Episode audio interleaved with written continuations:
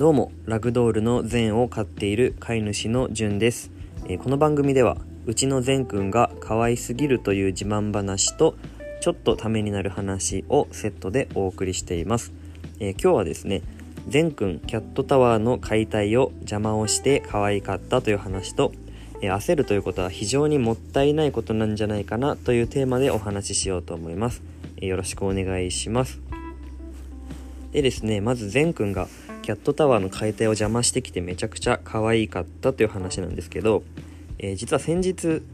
キャットタワーをね新しくしました。で古いキャットタワーを解体しなきゃいけなかったので、えー解体していたんですけど、えー実はね実はというか前使っていたキャットタワーは、え自作だったのでその木の棒とか、まあ、ポールみたいなものに紐を巻きつけるタイプで作っていたんですよ。でその紐をほどく時に木のポールの周りをねこうくるくるくるくる紐が取れていくわけです。動きをつけてくるくるくるくる取れていく。でその紐に目をつけた善くんが紐を叩いて紐で遊んでたんですね。でその紐を僕らはほどきたいのにその善くんが紐を捕まえて離さないみたいなそういう状態だったんですね。でねキャットタワーをね解体したい僕らにとってはとっても邪魔だったんですけどもうその紐とかで遊ぶ姿が本当にね可愛くてね。うん。でこう解体の最後にキャットタワーを横に倒して、えーネジを抜いたりその、えー木材を取ったりしていたらこう善くんがね横に倒れたポールに、えーしがみついてこっちをこう見てたんですよ。でなんかね心なしか善くんがこうめちゃくちゃ寂しそうにというか名残惜しそうにしているように見えてなんかこううんキャットタワーを作った僕らとしてはちょっと泣け泣けましたね。うん。なんかこう最後の最後まで、えー僕らの作ったキャットタワーでなんか遊んでくれてる感じで本当に、えー嬉しかったです。だからまあ善くんありがとうという気持ちと、えーまあなんかこう毎日可愛くて偉いねっていう気持ちになりました。うん。でねこれ次がねためになる話を毎回少しだけしてるんで今回もやりたいと思います。ためになるというか、えー僕がなんか感じたことなんですけど、えー今回は、えー焦ることってすごくもったいないなというふうに思ったのでお話ししたいと思います。というのも、えーこの前道を歩いてたら、えー道路を走るバイクと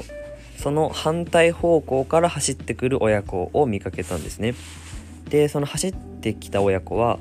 小学校高学年ぐらいの女の子と、えー幼稚園生くらいの男の子と、えベビーカーを押すお母さんだったんですね。でバイクはこう速度を落として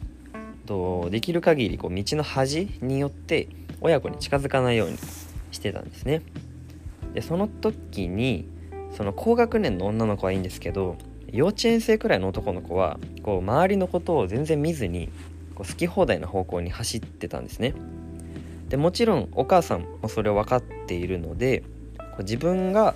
その子を危険から守ってあげようと思って行動するわけですよ、うん、でお母さんが取った行動が、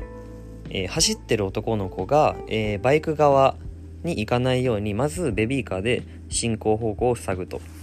でその塞いだのと同時にベビーカーを使ってその男の子を、えー歩道側、えバイクと反対側に押しのけたんですね。でその結果うんと男の子はベビーカーにこう押されてしまってこう地面にね大の字に転んでしまったんですよ。でその後しばらく動かないみたいな。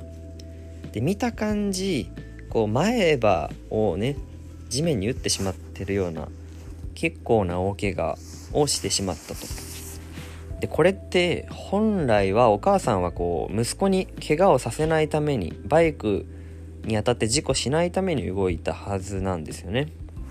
だけどこうバイクがいきなり来たもんだから焦ってしまって結果的に息子に怪我をさせてしまった。と、うん、あちなみにこの話はこう誰が悪いとかお母さんの行動がダメだとか言いたいわけではないんですけどただ怪我をさせたくなくてやったことで結果的に、えー怪我をさせてしまったということなんですね。でここで僕が何か思ったのはうーんと焦るってなんか本当にもったいないなっていうことなんですよ。というのもねあの焦ってしまうと行動がガタついちゃってこう本来の目的にとってマイナスな行動ばっかりとってしまうじゃないですか。でこれ僕が本当に焦りやすくてうんとなんか習い事とかで格闘技をやってたことがあるんですけどこうミット打ちとかのタイミングでもうものすごく僕がこう焦るんですね。えーコーチの人がミットを出したタイミングでもすぐ僕が攻撃を出すもんだからそんな焦ったって当たんないよみたいなこと言われてしまってそういうのは私生活に出るからマジで直した方がいいよみたいなことよく言われてるくらい僕は焦りやすいんですね。うん、でこの焦ってしまうとすごくもったいないなってただ思うだけではダメなんでどうしたら焦らないかというのをえ僕なりにえ考えてみました。でこれはねあの誰でも分かるというかその調べたらすぐ出てくることなのですが焦ってしまう理由は何なのかなって思った時に、えー、まあざっくり言うとこう視野が狭いことだと思います。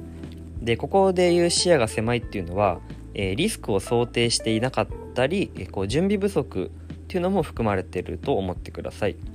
うんでねあの視野を広くとってればえー、起こった出来事に対してこうぴったりの行動が取れると思うんですよ。でその理由は、えー、なんとなく事前にやるべきことが想像ついているのでこうその場その場で瞬間的な判断をせずに済むからですね。うん。なんかいきなり考えるとやっぱり失敗するんですよ。その行動に対するこ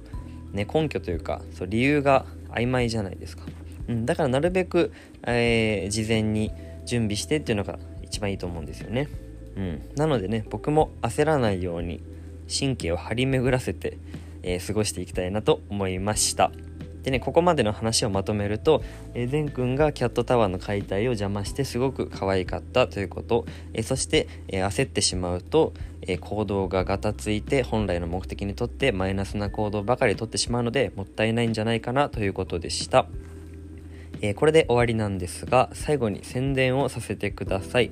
え、今ですね Twitter の方で善くんの写真とか動画とか、えー、あとは僕自身のことをつぶやいていますので興味のある方はですねラグドール善の Twitter と検索してみてください。ラグドール善の Twitter です。よろしくお願いいたします。えそれでは最後まで聞いていただきありがとうございました。楽しい一日をお過ごしください。ラグドールゼンの飼い主、ジュンでした。